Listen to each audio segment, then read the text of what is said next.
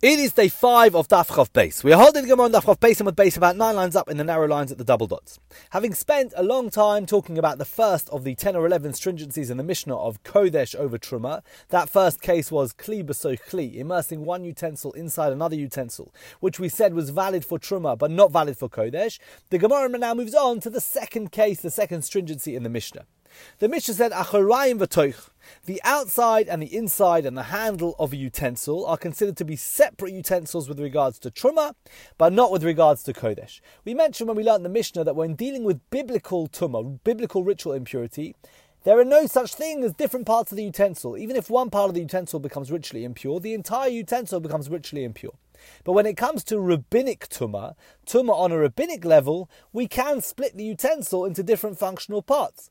And the Mishnah said when it comes to truma, we say that only the part of the utensil that became ritually impure, that was touched by the ritual impurity source, becomes tame, but not the rest of the utensil. But when it comes to kodesh, we consider the utensil, all the different parts, to be really one thing. And even if only one part of the utensil becomes ritually impure, nonetheless, on a rabbinic level, even a rabbinic tuma renders the entire utensil ritually impure with respect to kodesh. That's what we said when we learned the Mishnah.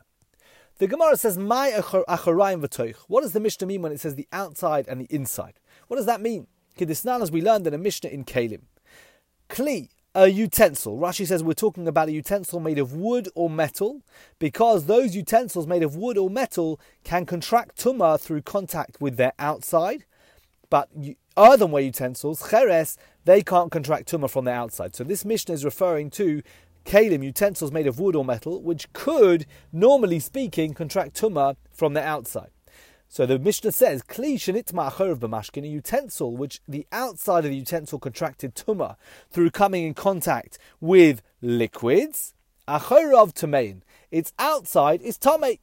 But tocho, ogno, osno, v'yodov tahorin, the other functional parts of the utensil that are separate, the inside of the utensil, the rim of the utensil, the ear of the utensil, the handles of the utensil, they remain tahor. Now remember, according to biblical law, utensils can contract tumah only from an tumah, a primary source of tumah.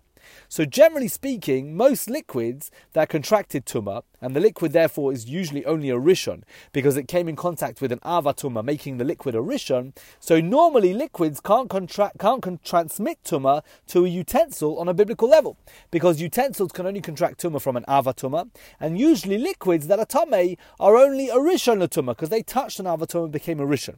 However, the rabbis decreed that all tame liquids can transmit tuma to a utensil on account of some liquids, for example, the secretions of a zav, like the saliva of a zav or the urine of a zav, which are of a satuma and therefore do transmit tuma to vessels on a biblical level.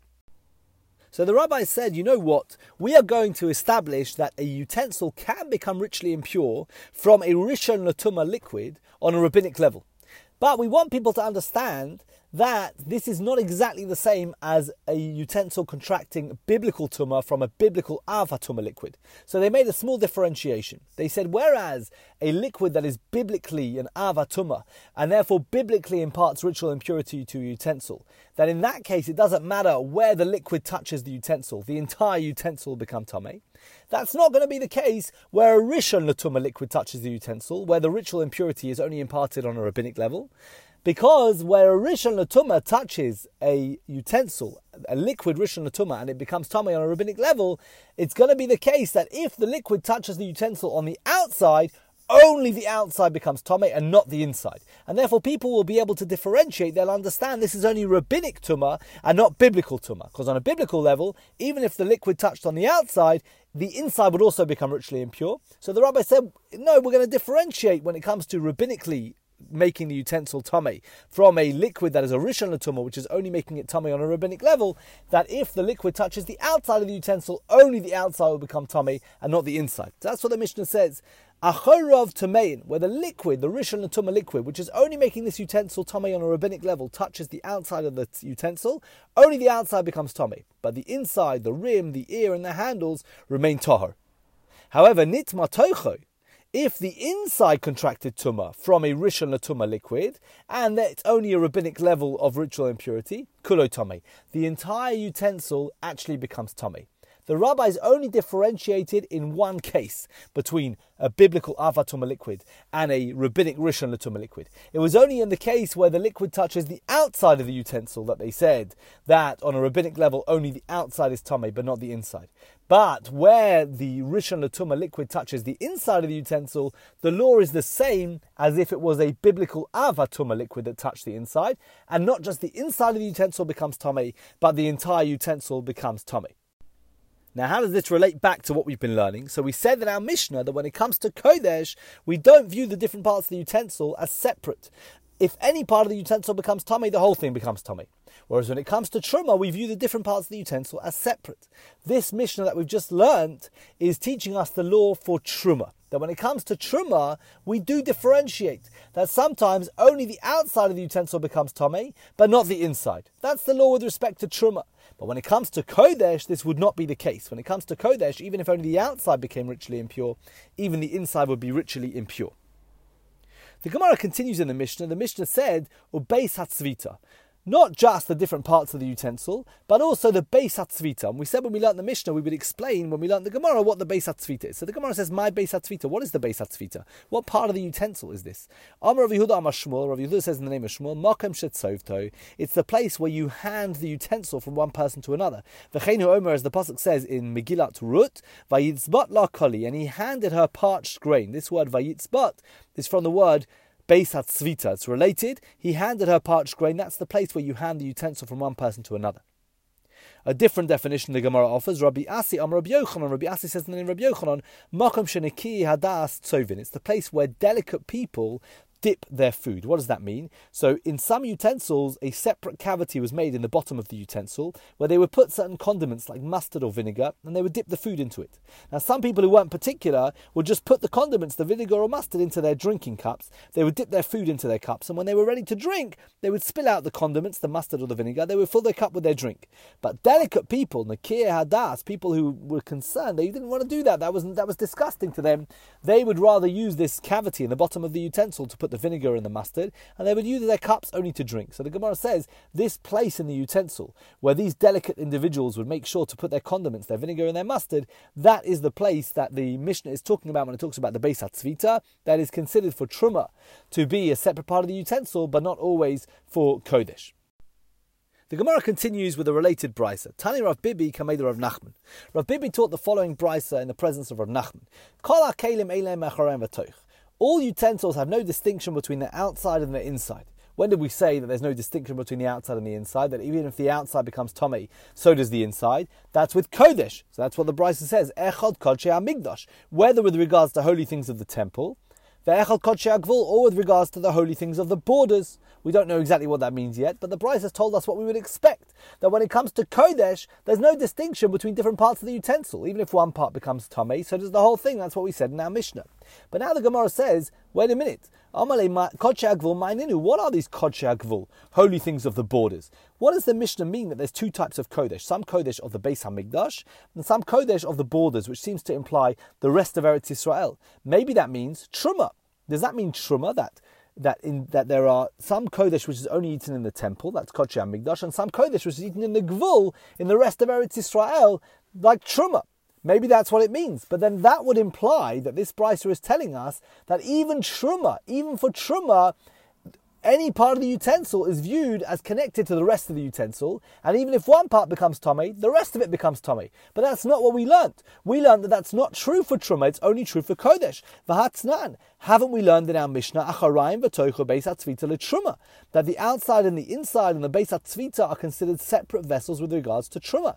So the Gemara says if this brisa is telling us that whether for Kodesh Migdash, in other words Kodesh, or whether for Kodesh Gvul, which we've interpreted now to mean Truma, that for both of them there's no such thing as different parts of the utensil, and whichever part of the utensil becomes tamei, the whole thing becomes tamei. That is not consistent with what we've learnt previously, which is that it's only true for tr- for kodesh, but not true for truma. That when it comes to truma, if one part becomes in, impure, the whole thing does not become impure. So is that really what it means, Kodsha Gvul? Is does it mean Truma or does it mean something else? So the Gemara says, Dilma, no, maybe it doesn't mean Truma. because as you've said, it can't mean truma, because for truma, it's not true that if one part of the utensil becomes tamei, the whole thing becomes tamei. Rather, dilma lechulin It's referring to something that we mentioned a couple of weeks ago now. It's referring to Chulin shanasu al taras hakodesh ka'amris. Chulin, that means non-sacrificial, non-holy food, that was prepared according to the tahara standard of kodesh. Chulin that was prepared according to the Tahara standard of Kodesh. This is a category of chulin that people who are very particular about the about Tuma and Tahara prepared their chulin to very elevated standards. And what did we say previously? We actually said that according to some opinions, it actually has the status of Kodesh. Because someone treats it like that, because someone treats Chulin in that way, it is elevated to the standard of Kodesh. So maybe that's what this Brisa is telling us. That just like Kodesh even if one part of the utensil becomes tamei, so does the rest of it. So too, that is the case not for truma, but it also it is the case for chulin that was prepared according to the tahara standards of Kodesh. So the Gemara says, Ad kartam milsa baravua. You've reminded me of the following statement the Rabba Baravua said.